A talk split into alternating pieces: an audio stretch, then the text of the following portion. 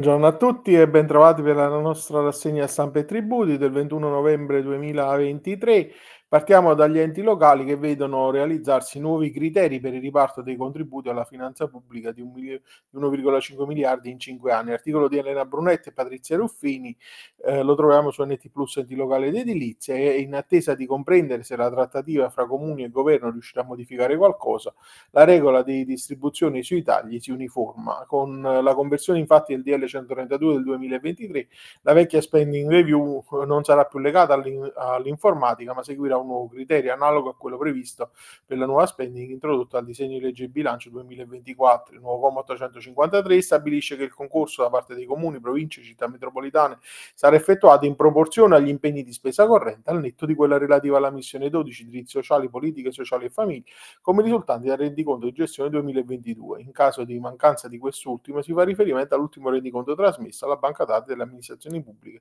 al 30 novembre eh, 2023, quindi eh, diciamo, a differenza di quanto scritto nella manovra di bilancio 20, 2024, non si tiene conto delle risorse PNRR assegnate e quindi non sono esclusi dal taglio gli enti locali in dissesto finanziario o in procedura di riequilibrio finanziario che abbiano sottoscritto gli accordi.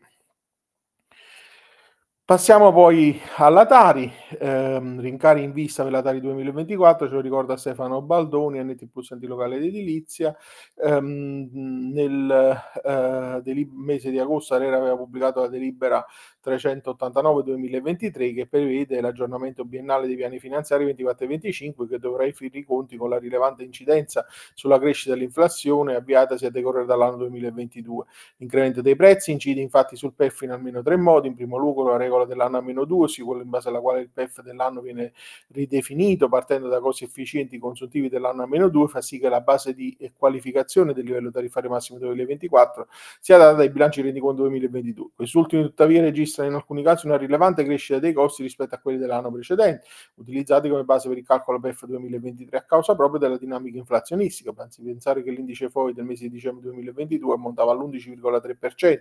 In secondo luogo il meccanismo del metodo tariffario prevede prevede che nel eh, prendere in considerazione i costi del secondo anno precedente per determinare l'importo tariffario massimo dell'anno di riferimento occorre rivalutarli con appositi tassi eh, di aggiornamento. Un terzo effetto è quello introdotto dalla termina 1 2023, la quale ha consentito ai gestori di recuperare anche l'aumento dovuto all'inflazione registrata nell'anno 2023, sfuggito dal PEF del medesimo anno, considerando che i PEF 2023 erano basati sui costi 2021 e costi che non subivano alcun aggiornamento per effetto dell'inflazione 2023 stimata propri, eh, provvisoriamente pari a zero. Ciò avviene attraverso l'inserimento della componente a conguagli una specifica voce che accoglie le differenze tra i costi riconosciuti del 2023, il PF 22-25 e quelli eh, riqualificabili considerando il tasso di crescita dell'inflazione del 4,5% e quindi per far spazio a questi aumenti eh, con le vecchie regole sarebbe stati comunque non riconosciuti in quanto superiore al tetto massimo di crescita tariffaria.